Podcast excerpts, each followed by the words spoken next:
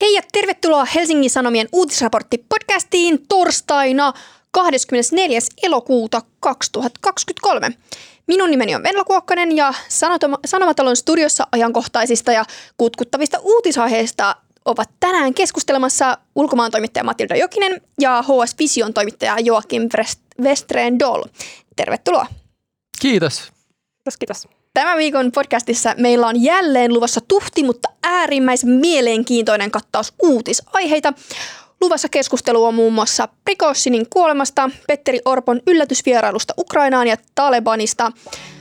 Jakson lopussa vielä henkeviä keskustelun aiheita, joilla voi joko tehdä vaikutuksen keskustelukumppaniinsa tai saada kiusalliset tilanteet tuntumaan vieläkin entistä kiusallisemmilta.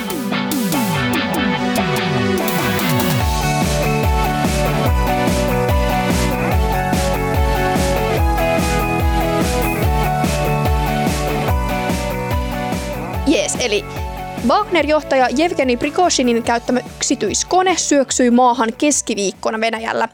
Koneessa oli kymmenen ihmistä ja kaikki heistä ovat kuolleet. Sekä Venäjän että Wagnerin mukaan Prikoshin olisi ollut mukana öö, koneessa ja kuollut. Lisäksi samassa yhteydessä olisi kuollut Wagnerin kakkosmies Dimitri Utkin. Kone oli matkalla Moskovasta Pietariin. Ja kertaan vielä hiukan taustaa, kuka kuka mitä ihmettä, mitä tässä on tapahtunut. Juhannuksena Wagner aloitti kapinan Venäjää vastaan Prikossinin johdolla ja joukot tähti niin sanotusti oikeuden marssille kohti Moskovaa. Noin vuorokauden mittainen kapina kuitenkin tyssäsi, kun Wagner-joukot vetäytyivät. Jatketaan nyt ihan tästä kuum- kuumottavasta kysymyksestä. Eli tämä asia, eli tämä lentokoneen syöksy maahan on herättänyt aikamoisia spekulaatioita onko kyse onnettomuudesta vai onko tämä murha? siis... Ää, niin, niin siis onnettomuus se, se ei varmaan kyllä ole. Joo, siis venäläiset koneet nyt ei tunnetusti ole mitään parhaita, mutta se nyt olisi hyvin, hyvin, hyvin outoa sattumaa, että juuri koko Wagner-johto lentelisi tiensä onnettomuuteen kapina, kapinan jälkeen. Mm. Et siis äh, Prigotsinin kuolemaahan on enemmän on ihmetelty sitä, että miten Brigotsinia ei ole tapettu ja miten Brigotsin on saanut niin kuin, kipitellä vapaalla jalalla, niin sehän on enemmän herättänyt hämmennystä ja spekulaatioita niin kuin, tota, noin asiantuntijoiden keskustelussa, kuin sitten se, että miksi Putin haluaisi tappaa mm. Brigotsinin, mikä on aika silleen ilmeistä, että miksi. Kyllä, kyllä. Mm, Mutta mut joo, niin, tilanne on tosiaan aika, aika tuore. Varmaan tätä keskustelua helpottaa sitten, kun aikanaan saadaan jotain tietoa, että minkä, minkälaisia ihmisten jäänteitä sieltä turvapaikalta on löydetty ja mahdollisesti saadaan varmuus sitten siitä, että onko tämä rikosin siellä mukana. Mutta nyt tällä hetkellä uutistilanteen elässä epävarmuudessa niin on kyllä kiinnostavaa silleen, mitä itse vähän monitoroin KV-medioiden – seurantaa aiheesta, että, että aika tota, sille, no annettiin paljon painoarvoa sille, ettei suljeta pois sitä vaihtoehtoa, että kyseessä olisi jopa tällainen mestarillinen ää, juoni, tämmöinen vale murhatuksi tai valekuoleman lavastaminen Prigozhinin itsensä toimesta tai jotenkin, kun ei, kun ei ole kerta kaikkiaan varmuutta siitä, että onko hän siinä koneessa ollut tai näin mm. poispäin, niin sille on annettu niin kuin painoarvoa tai on varoittu niin kuin sulke, sulkemasta pois sitä, että, että kyse olisi tällaisestakin juonesta, mikä nyt silleen löytää ehkä selkänoja siitä, että joo, että se Wagner on toimijana äh, disinformaatiota todella ansiokkaasti hyödyntänyt lähihistoriassaan, mutta sitten toisaalta ehkä ö, samalla unohtuu, että kuinka, kuinka usein tällaiset tapahtumaketjut on enemmän seurausta jostain virhearvioiden ja riskinoton ja yleisen sekoilun yhdistelmästä. Niin, siis, jo, niin siis tota noin, eihän sitä voida poissulkea just siksi, että Venäjän viranomaiset ja Wagner ei kumpikaan ole mitään niin kuin aikamme luotettavimpia uutislähteitä. öö, ja, mutta se ei tavallaan muuta sitä, että riippumatta olisiko se lavastus vai olisiko se niin kuin aito murha, niin Putinilla on kyllä ollut vähän tarve hankkiutua niin kuin julkisesti eroon Prigotsinista. Ja mm. tavallaan julkisuuskuvan kannalta sillä ei olisi niin kuin in the end väliä, että millä tavalla se tapahtuisi. Tai, tai, tai niin kuin, että Putinille niin kuin olisi tärkeintä päästä näyttää maailmalle, että ja, et, ja etenkin Venäjän eliitille, että et sä voit täällä niin kuin, alkaa tuomaan joukkoja kohti Moskovaa ja päästä siitä kuin koira veräjästä. Mm. Öö, ja niin kuin, sitä välillä just mietityttää, että onko se, niin kuin, että jos sitten Putin ja niin kuin Prigotsin olisi sopinut jostain tällaisesta, niin siis, koska, siis ainut mitä mä en ymmärrä on, että miten Prigotsin voisi olla niin tyhmä, että se pakkautuisi koko johtonsa kanssa yhteen, niin kuin, yhteen koneeseen samalla kun niin kuin kaikki spekuloi siitä, että koska tämä äijä tapetaan.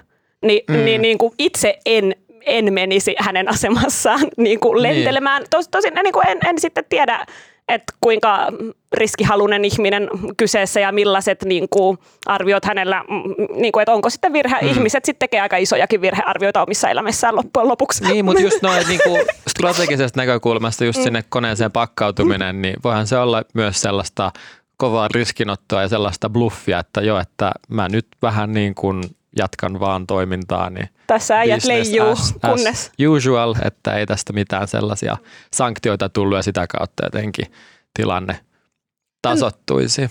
Mm. Joo, siis mä mietin juuri näitä samoja asioita, että oikeasti pakkautua samaan koneeseen, ö, on, onko kyse jostain lavastuksesta.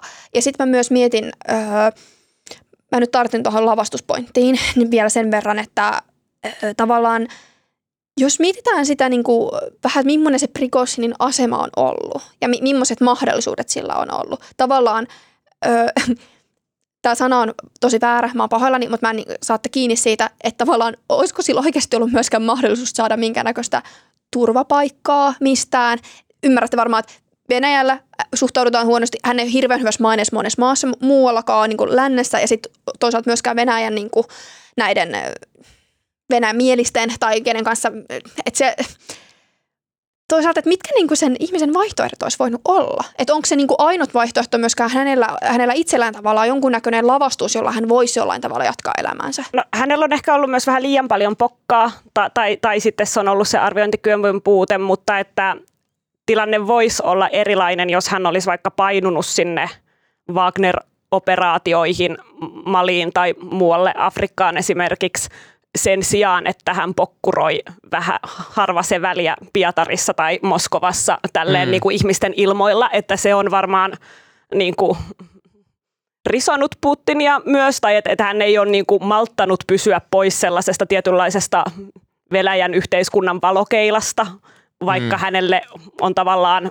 ainakin julkisuuden valossa avautunut mahdollisuudet pitää matalampaa profiilia ja mennä jonnekin vähän niin kuin muualle – ja, niin kuin, ja onhan ollut raportteja, että hän on käynyt vaikka Afrikassa ja näin, mutta sitten kuitenkin aina, aina saapunut niin kuin takas, mikä on sitten ehkä, että mutta onko hän, tavallaan mä mietin myös sitä, että tämän kapinan jälkeen, niin se, että hän on voinut päästä jonnekin, mutta mä mietin, että on tavallaan kuinka paljon hän on myöskin ollut itse tai kuinka paljon hänellä on ollut mahdollisuuksia päättää. Että onko tavallaan hänellä ihan hyvin voisi olla sellainen tila, että hän olisi ollut niin sanotusti koko ajan joku tarkkailemassa tai jollain tavalla, niin kuin, että, että vaikka hän kävisi Afrikassa tai muuten, niin mä mietin sitä, niin kuin, että sekään ei välttämättä kerro kaikkea. Ei toki, ja kyllä Trotski tapettiin Meksikossa, mutta tota, aina niin kuin, voidaan tappaa hyvin kaukanakin kotoa, mutta siis, että ehkä se motiivi tappaa on vielä isompi, jos hän pyörii siinä niin kuin, hyvin näytillä. Niin. niin ja, ja siis tuollainen sotilaallinen operaatio, jos se on siis ammuttu ohjuksella alas se kone, niin se on tietty helpompi suorittaa jossain siellä Venäjällä kuin mm. sitten Malissa tai siellä Keski-Afrikan tasavallassa, missä sitten tota, hän, hän, hänellä niitä bisneksiä on, tai missä hän mm. just siellä Malissa näyttäytyy muutama päivä ennen tätä mm. edes, edes menoaan sitten. Mutta joo, tosiaan tuosta lavastusnäkökulmasta, mikä on aika sille hurja ajatus tavallaan tai aika, aika lennokas, niin ehkä se vaan tavallaan ilmentää sitä, miten Suomen suomalaisesta näkökulmasta kansainvälinen media ehkä tykkää ajatella Venäjää semmoisena salaliittojen kehtona ja sitä kautta niin kuin, niin kuin pitää mahdollisena tällaisia niin kuin agenttielokuvamaisia käänteitä näissä Kyllä. tapahtumissa. Mutta Hei, tota, äh, anteeksi mä puhun päälle, mutta siis toi, äh, pitää vielä palata tuohon, että millaisia spekulaatioita on ollut liikkeellä. Äh, ylipäätään siitä, että miten se kone on pudonnut. Niin on puhuttu mahdollisesta lentäjän tekemästä virheestä, teknisestä viestä, alasampumisesta ja on myös nostettu jonkunnäköinen tämmöinen pommi tai sisäinen sabotaasi. Ja tämä ampuminen on, on herättänyt semmoista kysymystä, että, että se olisi pitänyt tehdä suurempaa tuhoa aikaiseksi käsittääkseni. Eli tavallaan sitä, sitäkään ei niinku vielä edes tiedetä, että miten se on pudonnut, mutta sitten samaan aikaan on seikkoja, jotka puoltais sitä aika vahvastikin, että, että tota, ö, aika äkkiä kaikki asiat on tapahtunut. Siellä ei ollut tullut käsittääkseni minkäännäköistä sellaista tietoa siitä, että, että siellä olisi joku ongelma, ei ollut tullut signaalia tai muuta vastaavaa sieltä, että hei hätä, hätä vaan, että se olisi tapahtunut tosi nopeasti ne asiat sitten. Ja tämä, tämä on hyvin mielenkiintoista ja mä mietin sitä, että mahetaanko me koskaan oikeasti saada selville, mitä on tapahtunut. Ei välttämättä.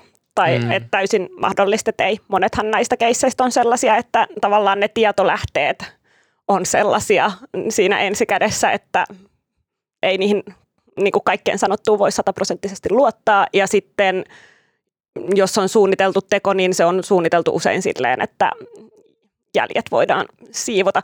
Tosin tässä on selkeästi tavoiteltu myös niin kuin tietyllä tavalla näyttävää julkisuutta, ko- Mm. koska kyllähän ihmisen voi silleen hienovaraisemminkin hävittää kuin ampumalla kymmenen ihmistä alas taivaalta. Mm. Kyllä, ehdottomasti. Yhteen asiaan mä haluan vielä puuttua ja siihen, että me ehkä nyt ollaan tässä aika vahvastikin julistettu tai se ehkä ennakko-oletus, mikä varmaan monellakin oli, että tämä on itsestään selvää, että tämä on nyt Putinin salamurha. Ja esimerkiksi ö, Yhdysvaltalainen tämä ISV on pitänyt aika varmana, että kyse olisi tästä. Mutta eikö Prigozhinilla ole myös muitakin vihollisia? Tavallaan, että onko se itsestään selvää, että se on Putin vai voisiko olla myös muita tahoilla, olisi intressi päästä hänestä päästää hänet päiviltään.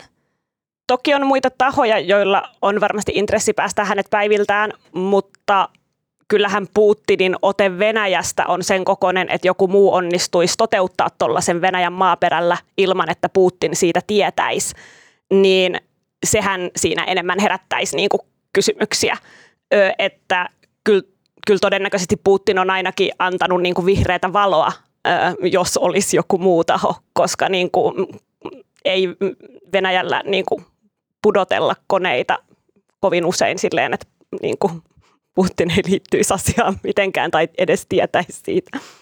Mm. Mun on pakko sanoa, siis mun mielestä yksi kamalin tai paras kommentti oli ehkä vahinko musta huumori tai sitten ei, mutta siis tota, Ilmari Käihkö tuosta Aleksanterin instituutissa vieraileva tutkija, niin hän totesi tänään, muistaakseni Ylen aamutelkkarissa, kutakuinkin näin, ei ole ihan suora sitaatti, mutta ö, että ö, Prigozhin putosi vähän korkeammalta kuin ikkunasta, niin kuin monet oli odottanut. Mm, niin. Mm. Ja, ja joo, toihan on silleen myös, siitä voi tehdä tosi kiinnostavia tulkintoja, että jos se on tosiaan niin kuin ollut käytännössä niin kuin sotilaallinen operaatio tässä, tässä, tässä tapauksessa, että miten, miten rivejä on suoritettu toisin kuin sitten näissä a- aie, aiemmissa tällaisissa yllätyskatoamisissa tai onnettomuuksissa on kyse ollut tällaisesta niin kuin, vähän kuin matalamman profiilin parvekeputoamisesta, niin sekin on, on niin kuin, voi olla merkki siitä, että ö, semmoinen yle, yleinen ö, Kremlin ote tai se hallinnon ote Venäjällä jotenkin rakoilee, jolloin se vaatii niin kuin suurempia voimannäyttöjä. niin sä näet sen tällä tavalla. Niin. Joo, Että se on niin kuin näyttävän, niin kuin, niin, mm. Niin parveke ei olisi riittänyt, piti olla vähän korkeampi. piti pudota ihan kunnolla. Ei, mutta Ja siis mm, niin kuin, kiinnostavaahan tässä, tai siis että tätä imagon näkökulmaa korostaa tämä aj- ajankohta niin kuin tietyllä tavalla, että kun tämä ei ole täysin looginen ajankohta, koska tällainen pari kuukautta, niin on silleen, että jo, jos niin oltaisiin haluttu heti näyttää, että tässä on petturi ja hankkiudutaan siitä eroon, niin voisi kuvitella, että se olisi tehty sitten silloin heti, Mut, mutta niin kuin vaikutti, että mm, Putin niin kuin yrittää katsoa vähän, että miten se korvaa näitä Brigotsinin toimintoja niin kuin Afrikassa ja muualla ja miten Mm. se järjestelee nämä Wagnerit ja ehkä niin kuin katsoo sitä selustaa, että kuinka paljon Brigotsin mielisiä ihmisiä sitten siellä mm. valtapiireissä on ollut, mutta tota noin, sitten se kysymys on se, että onko tätä ehditty tekemään nyt tässä niin kuin parin kuukauden aikana, tätä niin kuin tarkastelua. Et, et niin kuin esimerkiksi Jussi Lassila arvioi, että ei, ei ole voitu ehtiä niin kuin todennäköisesti, öö, niin sitten herää sellainen, että onko tässä toimittu silleen, että Putinilla on lopulta voittanut se, että hän ei ole halunnut näyttää heikolta, koska tässä on spekuloitu, että miten Putin jätti Petturin vapaaksi ja miten Putin, niin Putin on halunnut näyttää, että jättänyt sen sijaan, että hän olisi tavallaan vienyt tätä alkuperäistä plääniä loppuun asti mm. ja niin kuin kunnolla, niin kuin kunnolla varmistanut selustaansa tai tsekkailu, että miten hän rauhassa organisoi asiat. Mut eikö se ole tietyllä tavalla myös pelotevaikute, että jos sä oot silleen niin kuin kapinan seuraavan päivänä sut pistettäisiin pois päiviltä, niin se on aika semmoinen välitön, mutta eikö tietyllä tavalla se pelotevaikute vähän jopa voi kasvaa, kun sä oot silleen, että tämä mies ei unohda. Tavallaan sille, että sä vähän niin kuin voit miettiä, että sä elät semmoisesti, että pelko on kuitenkin aika iso semmoinen ö, asia, että sille, että sä voit elää elämää, sit sä mietit koko ajan, että ootkohan sä niin kuin,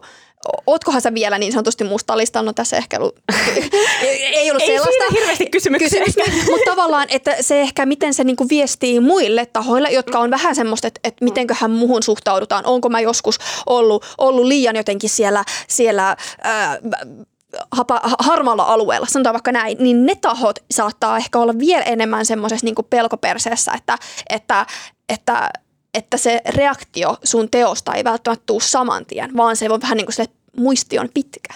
Mm, niin siis se on kiehtova kyllä pohtia, että mik, miksi tässä ö, päädyttiin tällaiseen tota, muutaman, onko se kuukausi vai kuinka pitkä Pari, aika, tämmöiseen niin kuin limbovaiheeseen. Toi on tosiaan kiinnostava ö, ajatus siitä, että siellä on sitten niin kuin katsottu tarpeelliseksi perin pohjin tota, tarkastaa tai puhdistaa rivejä. Myös niin kuin viestii siitä, että, että kuinka ää, ää, epävakaassa tilassa sen yhden aamupäivän verran, niin tota, tai kuinka peloissaan Kreml silloin sitä ää, kapinaa silloin oli ennen kuin se sitten tota, ää, no, ilman, ilman poliittista tukea sitten, sitten jäähtyi se, se yritelmä siinä ja, ja sitten tota, saatiin siirtyä tai sijoitettua näitä Wagner-joukkoja, oliko sitten Valko-Venäjälle sieltä Moskovan marssiltaan ja näin poispäin. Sitten oli tietysti oli kiinnostava toi, tota, mainitsit, että Ukrainan itsenäisyyspäivä Joo. on ilmeisesti nyt, mikä olisi kanssa ää, tota, aika semmoinen symbolinen tai, niin. omalla tavallaan. Toisaalta silleen ilahduttavaa, jos niin kuin, kun aina tällaisena Ukrainan isoina päivinä pelkää, että Ukrainassa tapahtuu jotain kamalaa tai että Ukrainalle kostetaan se, niin kyllä Rikotsin olisi sellainen uhri, joka on sille helpompi antaa. Ai mieluisampi niin, uhri. Niin, niin, sellainen Apua. ihminen, joka on ehkä ollut vähän ikävä. Mutta, mutta sitten niin kuin, tietenkin se voi olla myös tällaista, että Putin haluaa viedä pois huomioon tältä niin kuin Ukrainan asioilta ja keskittää tähän niin. omaan, omaan vallankäyttöönsä ja omaan vahvaan imagoonsa tämänkin päivän. Silleen, että ö, haluan muistuttaa, että olen relevantti, minulla on muskeleita ja meillä on Venäjällä mm. tällainen tilanne, mutta siellä Ukrainassa hommat jatkuu. En mä tiedä, ehkä se ei ihan, ihan hirveän harhautus kuitenkaan toimisi. Mutta tavallaan tänään puhutaan Prigotsinista eikä se Ukrainasta. Mm. Mm. Ja, ja Putinista eikä Zelenskistä. Ja niin kuin, ja kyllä Putini varmaan on nakertanut se, kuinka paljon niin kuin, häntä on tässä niin kuin, spekuloitu ja riapoteltu ja kuitenkin aika moni taho on sanonut, että se kapina niin kuin laski uskottavuutta tai niin kuin murensi valta-asemaa, vaikka toki ei voi sanoa, että murenta on vahva sana, niin kuin, että ei voi sanoa, että oltaisiin poistuttu valta-asemasta tai oltaisiin edes lähellä poistumista. Mutta vaikuttaa kuitenkin siihen kokonaiseen Vaikuttaa imagoon. Niin, just näin. Mutta hei, tota, mulla on vielä pari kysymystä, mitä mä haluaisin jotenkin käsitellä tämän aiheen tiimoilta. Öö, miten Wagnerille käy? No siis huonosti, tai siis äh, huonosti on väärä sana, mutta ne johtohahmot, jos nyt, jos kaikki, jotka sanottiin on kuollut, niin tota noin, sitten siellä olisi Prigotsin kuollut Ja sitten se kakkosmies, niin sehän on tämä taistelija nimeltään Wagner, eli niin kuin jonka nimen mukaan koko joukki on peru, per, niin kuin nimetty. Ja, niin, siis tota, tämä Dimitri Utkin. Joo, vai? niin. joo niin, niin, tota noin, niin hän on niin kuin enemmän ollut tästä sotilaallisesta puolesta vastuussa sitten, kun mm, mm Prigotsin on syytänyt rahaa ja pokkuroinut medio, medioille. Mä, jo, mä kuulin tästä hauskan äh, muotoilu just podcastista tänä aamuna, että, että just kun tämä Dimitri Rutkin on selkeästi se niin kuin sotilaallinen ehkä ykkösmies mm. siinä organisaatiossa. No, operatiivinen niin johtaja ja, ja CEO, joka pokkuroi mediassa. niin, että se Prigozhin olisi vähän semmoinen connections guy. Okei. Okay. Mm. Joo. Ja tästä itse asiassa on saanut aika erityyppisiä arvioita siitä, että niin kuin – kuinka vahva sitten eh, tämä nimenomaan Wagnerin asema siellä Afrikassa on, että et osa on ollut niinku just sitä mieltä, että Brigotsin on tässä niinku henkilönä hirveän tärkeä ja että hänen niinku nämä henkilökohtaiset verkostot on ollut korvaamattomia. Ja sitten taas on tullut myös sellaisia arvioita, että, että Brigotsin on ollut taitava itse liiottelemaan sitä hänen henkilöönsä liittyvää tärkeyttä ja että ei monet näistä tahoista niin uskollisia ole, että rahasta se on kiinni. Että jos Kreml syytää sen saman rahan ja niin kuin näin, niin ei ole mitään syytä, miksei Venäjän Afrikan toiminnot voisi jatkua vaikka Malissa tai Joo. Keski-Afrikan tasavallassa. Tota, no mutta sitten tietysti se kysymys, mikä varmaan on monen mielessä kaikkien salaliittospekulaatioiden ja muiden ohella, että öö, onko tämä nyt mitään merkitystä niin kuin Venäjän hyökkäyssota Ukrainassa? Ähm, niin, vaikea sanoa. Jos puhutaan seuraavaksi siitä Orposta Ukrainassa, niin sitten voi palata tuohon. Mutta toi kuvaavaa oli tuon äh, Venäjän äh, hyökkäyssodan tota, strategi- strategian puolesta, että äh, ajatuksellisesti vaan muutama päivä tätä ennen erotettiin jostain syystä virallisesti, että tämä Sergei Suroviikin, joka oli joo, raakalaisena tunnettu ää, tällainen sotilasjohtaja, joka nimitettiin, oliko se vuoden vaihteessa ensin hyökkäyssodan päälliköksi ja sitten varopäälliköksi. Ja sitten tämän Prigozhinin kapinan yhteydessä ää, oletetusti oli, oli siis ensimmäinen, joka kehotti Wagnerin joukkoja pysähtymään, mutta oletetusti hänellä oli joku osuus siinä kapinassa siten, että oli ainakin siitä liian, liian tietoinen, ellei ollut siinä jossain roolissa mukana, josta sitten Putin ei hirveästi pitänyt ja hän sen jälkeen tota, katosi julkisuudesta todennäköisesti johonkin maanalaiseen wellness-keskukseen ja nyt sitten tota, jostain syystä vähän niin kuin ehkä symbolisesti ilmoitettiin, että hän saa myös muuten potkut. En tiedä, mhm. missä fyysisessä voinnissa hän nyt sitten on ollut. Mutta. Joo, kuulu niin kuin näihin, joita niin kuin Brigotsin niin kuin suosi siellä kun Brigotsinilla oli aika vahvoja näkemyksiä tästä, että ketkä on hyviä sotajohtajia ja keistä pitäisi hankkiutua eroon, mikä ei aina miellyttänyt varmasti Putinia, että sieltä niin. sane, sanellaan sieltä suunnasta. Öö, mutta siis käytännön sotaan, niin kuin siihen mitä rintamalla tapahtuu, niin tuskin on hirveästi vaikutusta. Öö, ja tota, koska edes sillä kapinalla ei ollut siihen hirveästi vaikutusta. Niin kuin, että siellä käydään niitä taisteluja ja niin kuin, niin, ei, ei, se sitä, niin kuin, ei se sitä muuta. Tietenkin sitten se, miten, mitä siellä rintamalla tapahtuu, niin se voi vaikuttaa siihen, että kuinka nopeasti niin kuin Putinia vastaan niin kuin taas herää kritiikkiä tietyillä suunnilla. Että jos rintamalla menee paremmin, niin sitten varmaan vältytään kritiikiltä ja jos menee tosi huonosti, niin sitten se aikastaa sitä, milloin pinna palaa. Joo, kyllä tämä varmaan jonkunnäköistä hämmennystä ja epävarmuutta taas lisää, mutta eh, se ei välttämättä heijastu just nyt äh, Ukrainassa tai että sinne että se ehkä enemmän voi heijastua Venäjään. Mutta hei, Joakim, sä viittasitkin jo meidän seuraavaan aiheeseen, niin siirrytään siihen. Eli pääministeri Petteri Orpo saapui keskiviikkona yllätysvierailulle Kiovaan. Ukrainan presidentti Volodymyr Zelensky piti tiedotustilaisuuden yhdessä Orpon kanssa. Samalla kerrottiin, että Suomi on antamassa 18 apupaketin Ukrainalle. Paketti sisältää muun muassa raskasta aseistusta ja ammuksia ja sen arvo olisi yli 100 miljoonaa euroa. Öö, tässä on monta kulmaa, josta mä haluan keskustella teidän kanssa, mutta jos lähdetään ekaksi siitä, että öö, miten merkittävä tämä vierailu on Ukrainan kannalta. Mm. Niin, siis onhan noilla, näillä valtio, valtionjohtovierailulla sillä tavalla todella keskeinen merkitys, että niihin ei länsimaissa jotenkin kyllästytä tai ne ei enää sillä tavalla herätä kiinnostusta.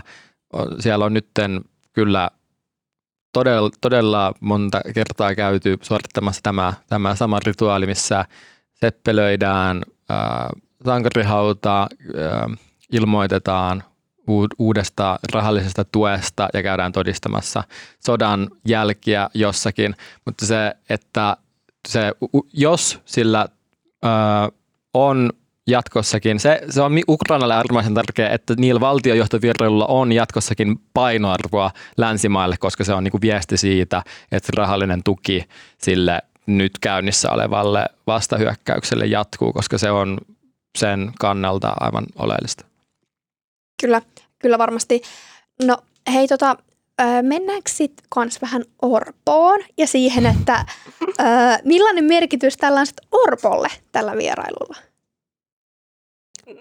No merkitys ja merkitys, mutta siis tietenkin johtajat mielellään näyttäytyy Ukrainassa, koska se on sellainen asia, millä saa mediahuomiota ja millä tota noin, saa ehkä tietynlaista kansantukea tai että niin kuin Su- Suomessa etenkin, niin tota, kuitenkin Ukrainan tukeminen on aika niin kuin yleisesti silleen hyväksyttyä ja kannatettua verrattuna sitten joihinkin muihin maihin, joissa ne soraäänet on niin kuin jo paljon vahvempia tai kansa on paljon jakautuneempi siitä, että tulisiko Ukrainaa tukea, niin kuin vaikka jenkit, joissa alkaa olla aika sellaista vahvaa väittelyä siitä, että miten tämän asian kanssa pitäisi toimia. Niin Suomessa varmaan niin kuin on sellainen vahvempi konsensus. Mm, sitten no tavallaan merkitys ja merkitys, niin kuin, että kyllähän valtionjohtajat aina tekee vierailuja eri maihin. Niin, niin totta. Että se on niin, myös tosi niin, tavallista. Niin, et, et. Mulla oli ehkä tässä itsellä sellainen ajatus, että ö, tavallaan se Orpon sisäpoliittinen esiintyminen ei ehkä ole nyt ollut kaikista niin kuin, parasta mahdollista tässä alussa, että on, on ollut minkäännäköistä kohua sun muuta, öö, vaikka, ja sitten se on myös levinnyt tavallaan, sitten kohdistuu tietysti myös pääministerin, että mitä tämä hallitus ja mitäs nämä öö, ministerien erinäköiset kytkökset erilaisiin tota, öö, no, natsiviittaukset sun muut, mitä siellä on ollut ja mistä on puhuttu kaikki rasismikeskustelu, ja se tavallaan heijastuu myös siihen Orpon johtajuuteen, niin sitten tietyllä tavalla, että jos se sisäpoliittinen tilanne on tämä Suomessa, ja sitten sä meet ulkopoliittisesti esiintymään hyvin, teet juuri tätä työtä, jos, joka on kuitenkin niin kuin Suomessa pääasiallisesti on tuki Ukrainan tukemiselle, niin tietyllä tavalla se, se on sellaista, että sä voit jollain tavalla sillä tavalla ehkä nostaa sitä myös semmoista valtion päämiesarvoa. Saatteko kiinni, mitä mä tarkoitan? Joo, siis onhan toi sellainen ehkä kansanrivejä yhdistävä aihe, tai siis silleen, että poliittisilla eri sektoreilla niin ollaan ehkä niin kuin hyvin eri vaikka puolueiden kannattajat voi olla sitä mieltä, että Ukrainan tukeminen on tärkeää. Jep. Mm. Nouseeko sulla tuota Orpon vierailusta jotain ajatuksia, Jakim?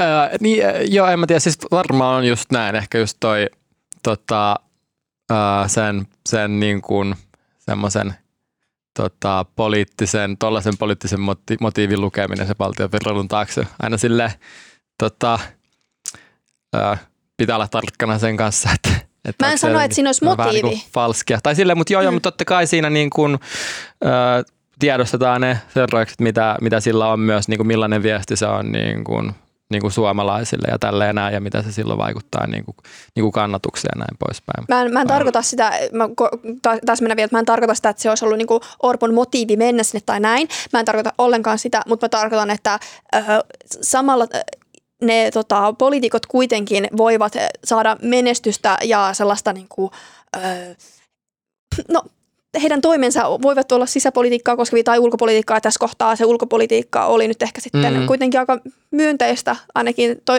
en itse ainakaan löytänyt sieltä sellaisia kyseenalaisia Hornet-lausuntoja, vaikka Hornetit esiin nostettiin, mutta tiedätte mitä mä tarkoitan tässä kohtaa. Niin siis joo, joo, joo kyllä just se, niin kuin se niin kuin Orpon sellainen kyky äh, suorittaa tuota ulkopoliittista tehtävää niin kuin varmasti niin se niin kuin kuva siitä vahvistui. Ehkä just se, että ainakaan niin kuin vaalien alla se, se miten, miten sitten oikeammalla kokoomuksen tai ainakaan niin kuin Sanna Marin kriitikot ei, ei niin kuin pitänyt Marinin viestintää just niin kuin näissä asioissa kovin onnistuneena lähinnä just tämän Hornet pienen lipsautuksen takia, jolloin Orpo pääsi silloin niissä vaaleissa esiintymään tässä aiheessa semmoisena tosi vastuullisena ja vakaana äänenä ja sitten se on niin kuin helppo ehkä jatkaa niin kuin sitä linjaa. Mutta kiinnostavaahan tässä on se tavallaan, että yksihän Hornet-keskusteluun tietty liittyy monenmoista kritiikkiä, mutta yksihän oli se, kuinka tavallaan niin kuin pitkälle menevä päätös se on, tai silleen, että se Hornetit ei auttaisi mitään nyt, niin kiinnostavaa on siinä mielessä se, että tämä niin kuin mitä Selenski ja Orpo julisti siitä, että voitaisiin alkaa suomalaisia panssariajoneuvoja, tota, no, panssaroituja ajoneuvoja niin kuin tuottamaan Ukrainassa, niin siinähän on kyse myös niin kuin sellaisesta kauaskantoisesta niin kuin ilmoituksesta, öö, Hyvä mikä pointti. osoittaa sitä, että Suomi on niin kuin sitoutunut pitkäaikaiseen tukeen ja että Suomi haluaa osoittaa, että Suomi on valmistautunut siihen, että sota tulee jatkuu pitkään tai että Ukraina tarvitsee apua mahdollisesti myös sodan jälkeen, koska Venäjän uhka ei poistu minnekään, koska niin kuin tällainen, niin kuin, että jos niin kuin käynnistettäisiin tällainen tuotanto, niin eihän se, niin kuin, se ei auta tämän kesän vastahyökkäyksessä, eikä se auta vielä seuraavan kesän niin kuin, tilanteessa, mm. niin, niin se on niin kuin tällainen kauaskantoinen päätös sekä mm. poliittisesti että käytännössä. Mä haluaisin puhua seuraavaksi äh, luvuista ja tästä 18 avustuspaketista. Äh, tosiaan sen myötä Suomen tuki Ukrainalle äh, kohoaa 1,9 miljardiin euroon. Onko se vähän vai paljon? Millaisia ajatuksia nämä herättää? No kun vertaa noita maita, niin kyllähän Suomi kuuluu niihin maihin, jotka niin kuin suhteessa, ö, suhteessa väkilukuun ja BKT, niin tota noin, aika paljon tukee. Mm, olisiko se just, että, että suhteessa BKT siellä on ää, Balt- Baltian maat on tukenut selkeästi eniten. Sitten oli ehkä muutama muu Itäblokin maa. Ainakin Puola oli siinä vielä ja sitten tulee Pohjoismaat siinä seuraavaksi, niin kuin, että kuinka, kuinka paljon rahallista tukea on irronnut suhteessa BKT. Mutta Tämä niin, vaan tieto kieli aika paljon. Niin Kyllä, mm. mm. mutta se e, myös toki suhteessa PKT, mutta myös ihan niin kuin, ö, suora sotilaallinen tuki, mm. niin kuin sitä verrataan. Silloin se luvut on hiukan eri, toki. mutta ö, kuitenkin siellä on Yhdysvalta, Yhdysvallat on aivan niin kuin ykköskärjessä jossain omissa lukemissaan, mutta sanotaan näin, että ei Suomikaan nyt ihan hirveän huonosti pärjää. Että mä olin ehkä vähän yllättynyt jopa, että kuinka korkealla siellä listassa Suomi on. Eikö Suomi ole top 10 kuitenkin? On, se on tässä mun mielestä yhdeksäs YK. Mm.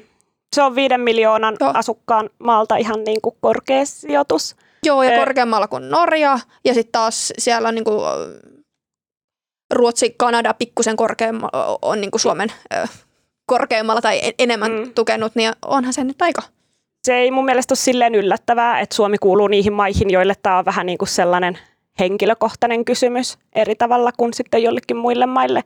Mm. Että tavallaan se, että Ukraina puolustautuu, niin Suomi niin kuin näkee sen sellaisena asiana, joka myös niin kuin selkeästi lisää Suomen niin kuin omaa turvallisuutta. Öö, noihän on, öö, noista luvuista on vähän hankala keskustella sen takia, että tuohon liittyy niin paljon salaisuuksia ihan ymmärrettävistä syistä ja ne niin kuin sisällöt siitä, mitä luovutetaan, on niin huonosti selvillä.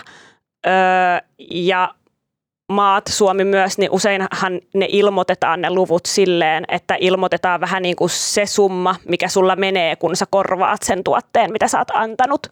Niin välillähän on myös sellaisia tilanteita, missä vaikka se korvaava, mitä ostetaan, niin on tavallaan niin kuin maksaa käytännössä enemmän kuin se, mitä sitten annetaan. Ja se on sitten se summa, mitä ilmoitetaan.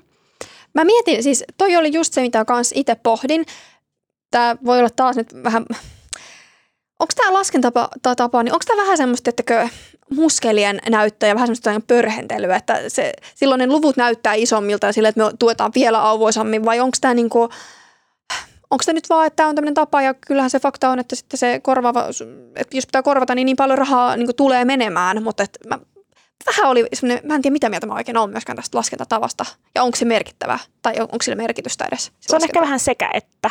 Ja toisaalta se, että se luku näyttää isolta, niin vaikka se olisikin joiden, vaikka se jossain tapauksessa voisi olla vaikka jonkun maan kohdalla pörhentelyä, en, en, en niin kuin lähde arvioimaan, että milloin on ja milloin ei, mutta riippumatta tavallaan siitä, niin se on aika useissa tilanteissa silti vähän niin kuin win-win, e, että niin kuin Ukraina silti yleensä hyötyy siitä tuesta ja tota noin, Ukrainankin kannalta voi välillä näyttää paremmalta, että ne luvut on isoja.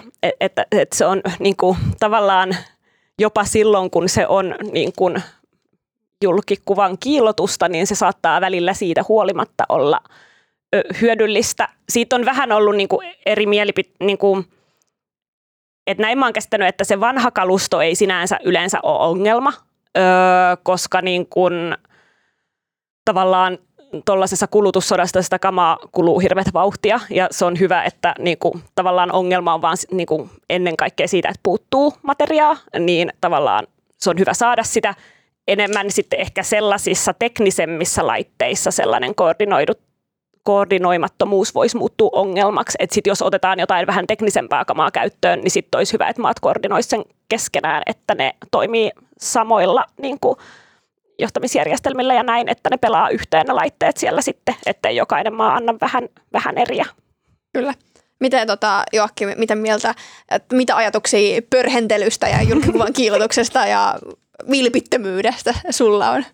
Ah, en mä osaa sanoa, miten nuo luvut menee, mutta joo, ainakin toivottavasti, tai siis varmaan se isoin rahasumma joka tapauksessa se, tai ehdottomasti merkittävin on Yhdysvaltain antama se sotilainen tuki, mikä on just ää, kymmenen kertaa isompi kuin varmaan niin kuin Otas, muutaman ää... muun laskettuna yhteensä. Se on, oliko jotain 40 miljardia tai Joo, jotain ää, suora sotilainen tuki on 42,8 miljardia meidän ää, taulukoiden mukaan. Hmm. Sehän jo, tässä, hmm. sano, niin se on tässä se iso kysymys, että miten se tuki jatkuu ja mitä käy, jos se ei jatku. Mm. Niin kuin, koska Yhdysvaltojen politiikassa on kuitenkin mahdollisesti tulossa muuto, tai että ensi vuonna on vaalit ja kukaan ei tiedä, miten ne tulee menemään, niin sehän on se kysymys, mitä Ukrainassa, mutta myös Euroopassa kysytään, että mitä, miten Euroopassa toimittaisi, jos Yhdysvaltojen tuki merkittävissä määrin vähenisi. Mm, ja ja se, se on tosi kiinnostava poliittinen keskustelu, ja sitten samalla pitää muistaa, että Yhdysvaltain ö, puolustusbudjetin kontekstissa sekään ei ole vielä kauhean iso luku. Onko se, niin kuin siinä puhutaan jostain niin kuin tuhansista miljardeista vuosittain kuitenkin, mikä se Yhdysvaltain puolustusbudjetti on sen lisäksi, että, että he tukee kuitenkin just, just sama, samanlaisella tota, pumpulla jo tota, ainakin Israelia niin kuin oliko se kahdeksan miljardia vuodessa tai jotain tällaista, niin ne on vaan toi mittakaava niin, kuin niin eri, mutta joo, se ratkaisee varmasti paljon, että miten se nyt etenkin tota, se vaalikilva niin kuin edetessä siellä tota, presidentinvaalikilva edetessä Yhdysvalloissa tämä, tämä keskustelu kehittyy. Joo, ja siis ainahan tässä ei ole Yhdysvalloille kyse niin kipeistä poliittisista päätöksistä, koska siellä tavallaan varastossa on sitä kamaa, joka muutenkin vanhentuisi ja mitä on vaikka hankittu jonnekin Afganistanin ja Irakiin ja mikä tavallaan ei enää vaikka palvele nykyisiä Yhdysvaltain suunnitelmia ja niin kuin tietyt asiat on sellaisia, että ne pitää käyttää tai jos niitä ei käytä, niin sitten ne tuhotaan harjoituksissa. Niin tavallaan tällaisten asioidenhan antaminen on silleen poliittisesti paljon helpompi päätös kuin sitten suo, niin kuin jotkut maat, jotka tavallaan joilla varastot on pienempiä, jotka vähän niin kuin varautuu itse, niin kuin itsensä puolustamiseen, niin saattaa antaa sellaisiakin tuotteita, jotka niin kuin olisi täällä ihan käyttistä ja jotka sitten korvataan suoraan niin kuin sillä vastaavalla tuotteella, eikä silleen, että niin kuin päästiin nyt vanhoista jämistä eroon. Joo, hyvä pointti. Öö, mä vielä tässä nopeasti laskeskelin öö, päässä sitä, että miten tätä voisi suhteuttaa Yhdysvaltojen merkitystä. Niin just sen, kun katsotaan tätä kymmenen suurinta suoran sotilaisen tuen antajaa Ukrainalle, niin Yhdysvallat on niin kovassa kärjessä siellä ykkösenä, että kun laskee nämä yhdeksän muuta kympin kärkeen pääsevää, niin siis yhteensä se ei edes ole niin iso kuin Yhdysvaltojen. Ö, jos minun matikkapääni on mennyt pieleen, niin pahoittelut siitä tästä, mutta tälle hyvin nopeasti näyttäisi aika vahvasti siltä, että se menee aika reippaasti vielä yli siinäkin vaiheessa. Niin se ehkä kuvaa sitä Yhdysvaltojen merkitystä myös. Mikä ei sille yllätä, jos miettii Yhdysvaltojen sotilaallista aktiivisuutta ja asettuotantoa niin kuin viime vuosina verrattuna monien Euroopan maiden vastaaviin. Ei, eihän se toki yllätä, mm-hmm. oot, oot ihan oikeassa. Hei, tuleeko vielä jotain pointteja, mitä haluaisitte nostaa tästä, tästä aiheesta esiin vai mennäänkö seuraavaan? Se ehkä vielä ajankohtaisena pointtina, että on ihan kiinnostava nyt, mikä on myös tällä viikolla ollut esillä, niin että miten tavallaan millaista keskustelua tässä aseavussa tullaan käymään jatkossa liittyen näihin Venäjän maaperällä tapahtuvaan toimintaan. Koska nyt niin kuin Ukraina on lisännyt tavallaan esimerkiksi näitä lennokkiiskuja, niin voisiko olla jossain kohtaa mahdollista, että niin kuin enemmän aseapua annettaisikin silleen, että sitä saa käyttää myös Venäjän alueella vai tuleeko se ennen niin kuin olemaan ikuisesti niin kuin lukkoon lyöty? Niin kuin ajatuksena siinä, että Ukrainassa puolustustarkoitukseen ja se, sen tyyppisen, tarkoitatko sitä?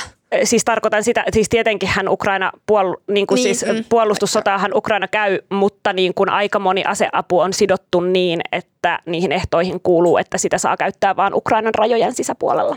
Mm, joo.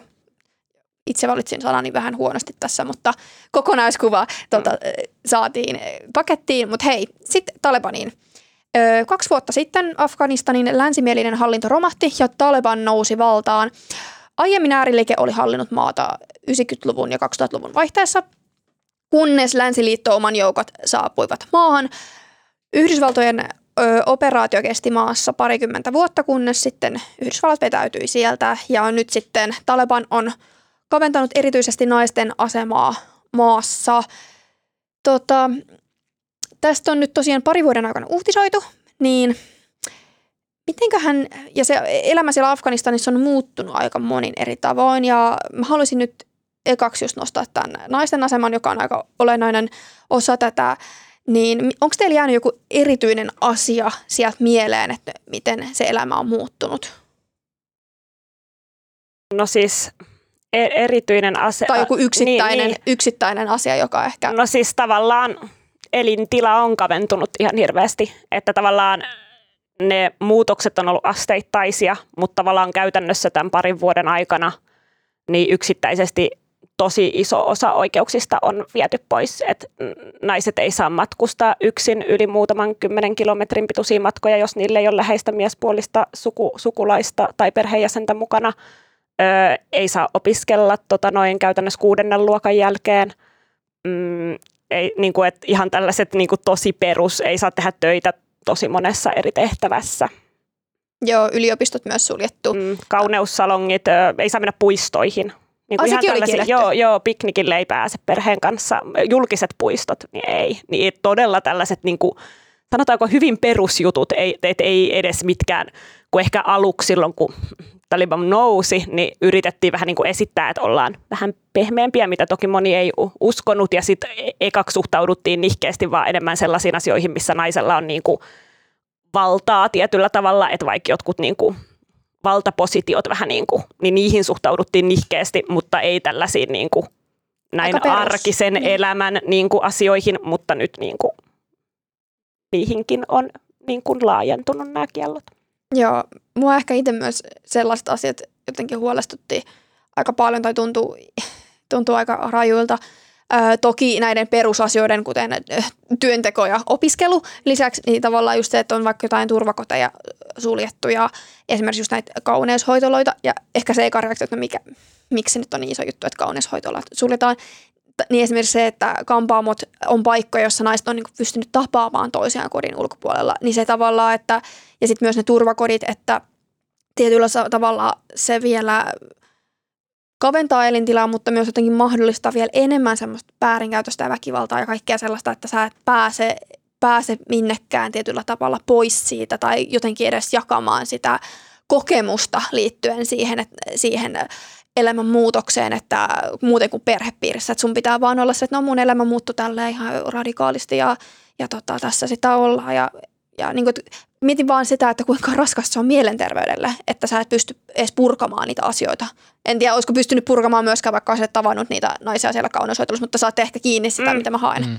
Niin tuosta elintilan kaventumisesta, että samalla, samalla ilmeisesti tämän ö, nyky, nykyhallinnon pysyvyyttä puoltaa käsittääkseni se, että, että se sisäinen turvallisuustilanne on kuitenkin, en mä tiedä, onko sinä kysynyt sitten semmoista muna- tai kana-ilmiöstä, että jos he on itse sitä tota, turvallisuustilannetta myös siellä vähän niin kuin heikentänyt ennen, ennen valtaan pääsyään, mutta joka tapauksessa ovat saaneet sen jotenkin vakaaksi, että, että se turvallisuustilanne on, on niin kuin huomattavasti parempi kuin mitä se oli ennen sen Talibanin valtaan nousua ja on, on niin kuin, ää, ovat ainakin kertoneet ää, niin kuin pyrkineensä taltuttamaan jotain ISIS niin kuin läheisiä ekstremistijoukkoja siellä maassa ja näin.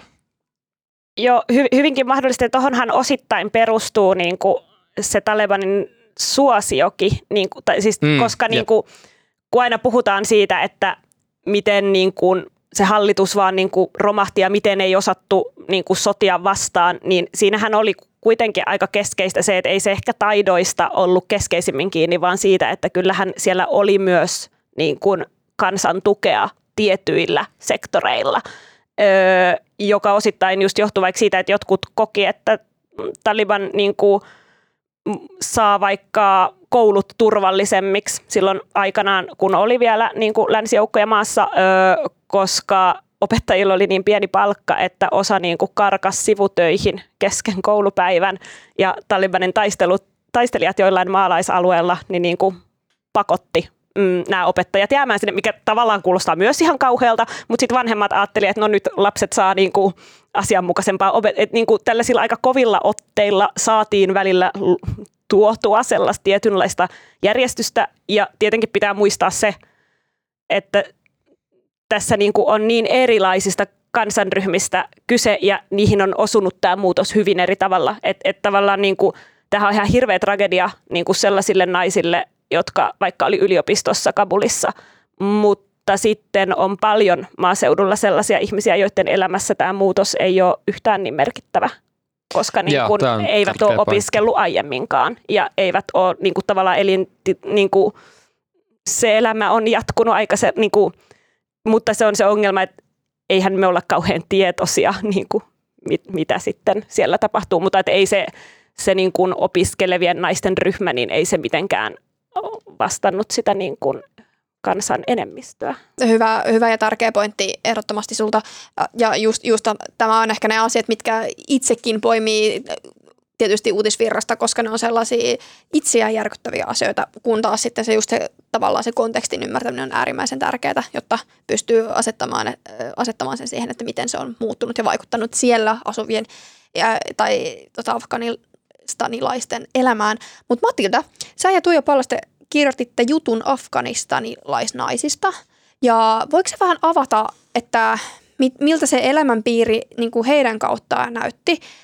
Kyseessä oli niin kuin Suomeen saapuneista pakolaisista, mutta että mm. mit, mitä, avasko se yhtään tätä jotenkin sitä, että millaista se on siellä, kun sanoit just, että ei tiedetä oikeastaan? Niin, no, no, näissä on toki kyse just tästä niin kuin koulu, koulutetummasta niin kuin yli, yliopistolla olleista tota noin, ö, ihmisistä.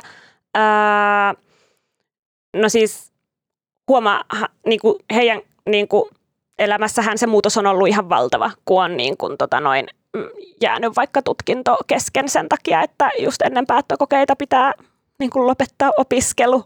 Ja niin kuin tavallaan ehkä se, mun mielestä ehkä se on jotenkin kiinnostavaa, miten mediassa usein niin kuin se kulminoituu siihen, että se on vähän niin kuin naiset vastaan miehe, miehet, että et, et, et ollaan kauhean isosti niin kuin naisten puolella, mutta sitten vähän niin kuin ehkä samalla miehiä vastaan. Ja sitten kuitenkin niissä yhteisöissä, mikä se yhteisö sitten olikaan, niin se suhde on usein aika tiiviski välillä. Ja täällä vaikka yliopistolla, niin ne niin kuin miesopiskelijat yritti poikotoida niitä päättökokeita, mihin naisia ei päästetty, mutta sitten tavallaan niihin kohdistettiin väkivaltaa ja niin kuin tavallaan pakotettiin ottamaan ne kokeet.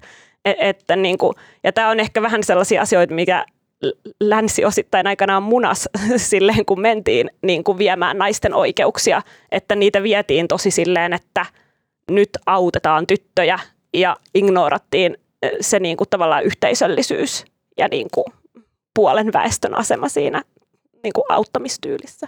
Joo, mun mielestä oli taas hyvä, hyvä nosto, mitä itsekin pohdin siitä, just sen sun juttu jotenkin avasi, avasi sitä, että helposti tulee tämä vastakkainasettelu, jota sitten todellisuudessa, tai se vastakkainasettelu jollain tavalla hyvin vahvasti korostuu tai ajatuksessa tulee, ja se voi olla jopa semmoinen, en tiedä mistä johtuu, mutta se oli, se oli suosittelen sitä juttua, se, se auttaa myös hahmottamaan tota, hyvin paljon sitä tilannetta. Tota, entä sitten, miltä Afganistanin tulevaisuus näyttää? Onko niinku, tilanne kiristymässä enti, entisestään vai mm. on, pystyykö tästä sanomaan yhtään mitään?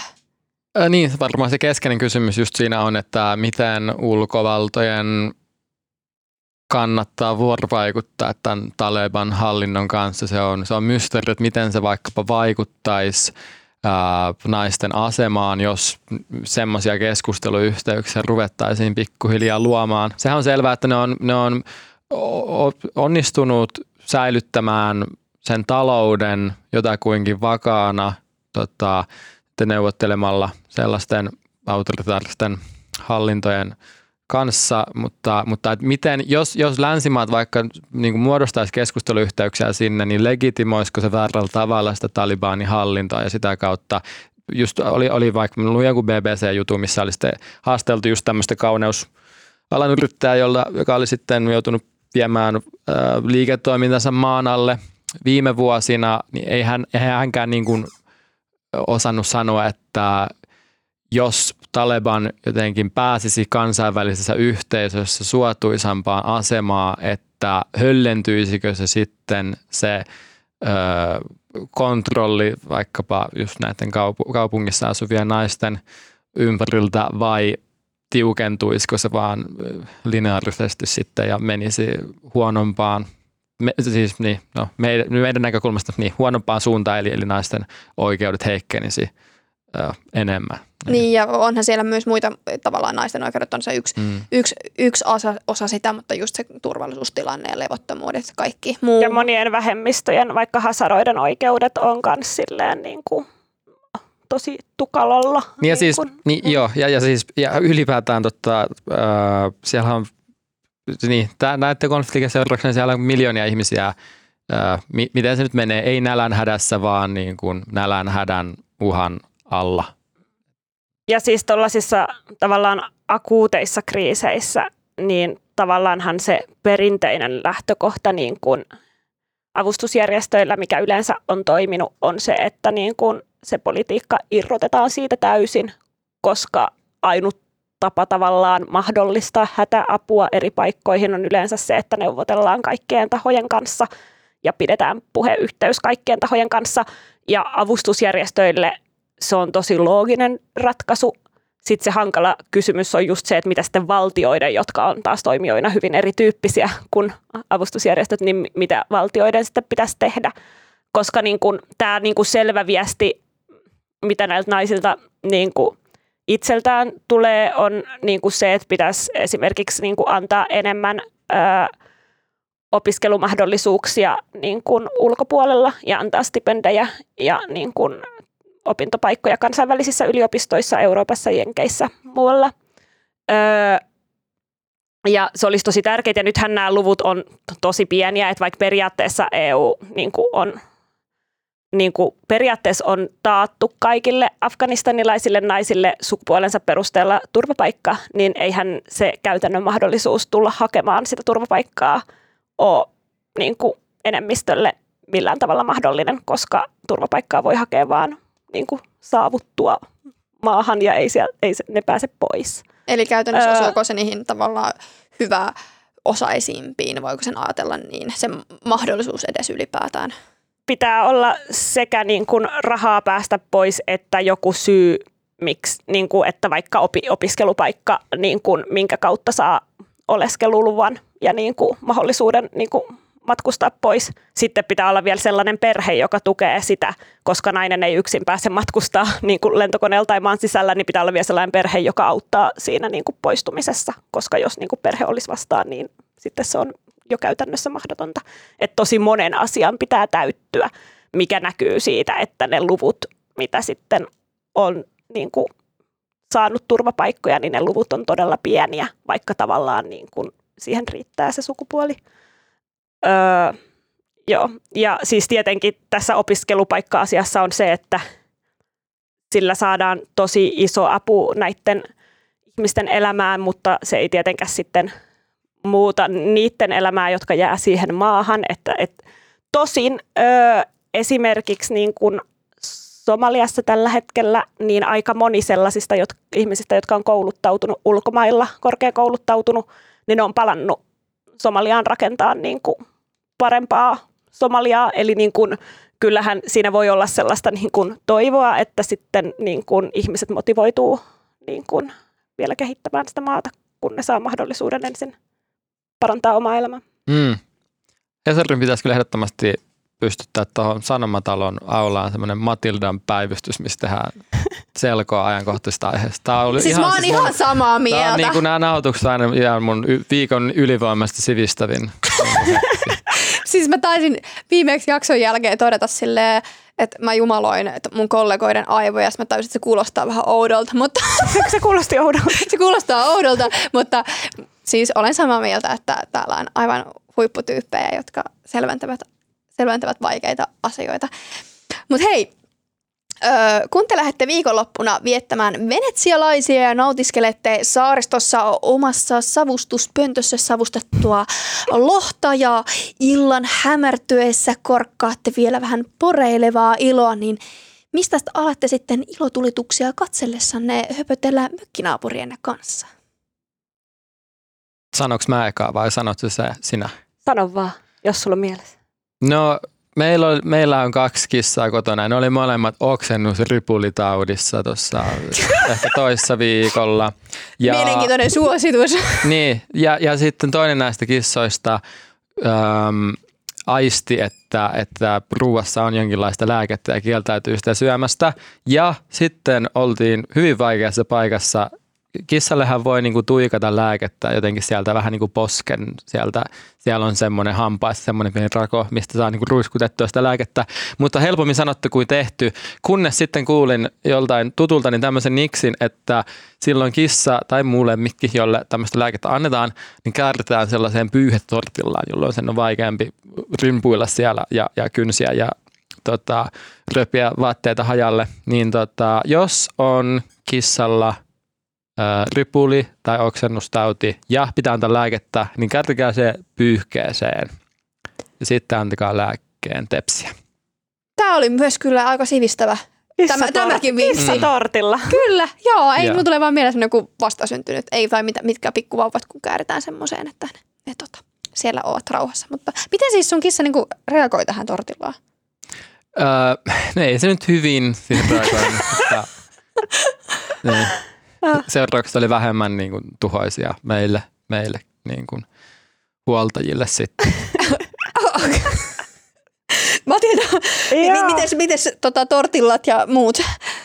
Ja mä en, en, en ole käärinyt ikinä kissaa tortillaan, että tämä oli ihan uutta, uut, täysin uutta informaatiota. Uh, mä kannustaisin ihmisiä, siis tämä on tällainen epätoivoinen kehotus. Mä kannustaisin ihmisiä silleen nyt tässä syksyn pimetessä nyt, nyt mä myönnän, että kesä alkaa niin kuin vedellä viimeisiä. Ai, nyt siis, se joo, nyt mä oon vähän lannistunut. Niin ö, kun kerta syksy pimenee, niin kannustaisin etsimään niin kuin sellaisia positiivisia uutisaiheita. Saa laittaa tulemaan. Mä, mä, halu, mä haluaisin kirjoittaa jotain myönteistä. Mä oon kirjoittanut pelkästään kidutuksesta, niin kuin murhaamisesta, kuolemat. Niin, niin kannustaisin kaikki sen tarkkailemaan niin kuin sellaisia, että jos niin kuin näkyy sellaisia Positiivisia, positiivisia ilmiöitä, niin Mm. sitten kertoo ja levittää näitä uutisia. Se on hyvin Saa osuvasti, levittää myös toimituksille. osuvasti tämän niin kuin räjähdysten ja kriisien ja luotien tuoksuisen jakson jälkeen muistuttaa tästä. Joo, te, joo selkeästi tota, kaiva, kaivataan kyllä kaikkea positiivista mm. virikettä elämään. Ja to, toki, Ja siis musta tuntuu, että tämä työ, niin kuin, mä oon ihan ankeuttaja. Siis niin kuin, siinä, mitä mä teen, koska kaikki, mitä tulee ulos, on vaan sellaista ankeuttavaa. siis oot, ootko se niinku nyt tajunnut tänään? Siis aina välillä se iskee silleen kovempaa. Ky- Kyllä mulla on kaverit sanonut, että mulla oli ihan hirveän hyvä viikko, kun en avannut kertaakaan mediaa. Että media aina lannistaa, mutta mä olisin kiitos. Kiitos hyvästä palautteesta. Joo. Et mekin siis kaipaamme täällä positiivisia uutisaiheita ja jos niitä jostain bongaa tai tulee, niin niitä kyllä erittäin mielellään otetaan, otetaan vastaan. Hei, tota, mm, mä jatkan tällä kirjallisuuslinjalla. Ö, aloitin sellaisen ranskalaiskirjailija, anteeksi lausuminen, Valérie Perrin, jotain sinne päin, Vettä kukille, ö, nimisen teoksen lukemisen. Siinä, no, tässä on miljoona hautausmaa, mutta tämä on, ö, päähenkilö hoitaa tätä antaumuksella ja tää, tässä on jotain tosi semmoista Sitä hautausmaata.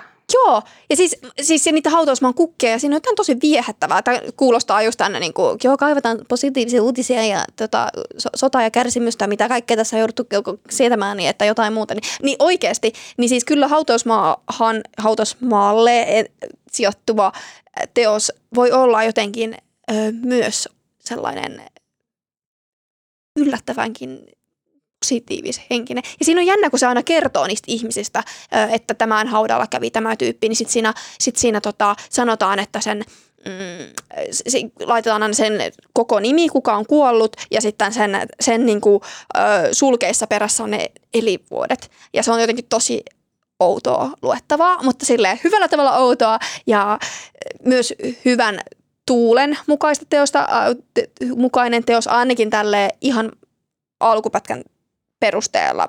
En ota sisällöstä loppuosasta vastuuta, että mitä sieltä paljastuukaan. Mutta hei, jees, siinä kaikki tältä erää. Kiitos Matilda Jokinen, Kiitos. kiitos Joakim Westreen Doll. Kiitos. Äänen ja kuvan meille tekee tällä viikolla Mikko Peura. Ja meille, me otetaan yhä edelleen tosiaan mielellään vastaan palautetta näiden uutisvinkkien lisäksi, että sellaista voipi lähetellä. Äh, Se olisi kiitos ja näkemiin tältä erää. Moi moi!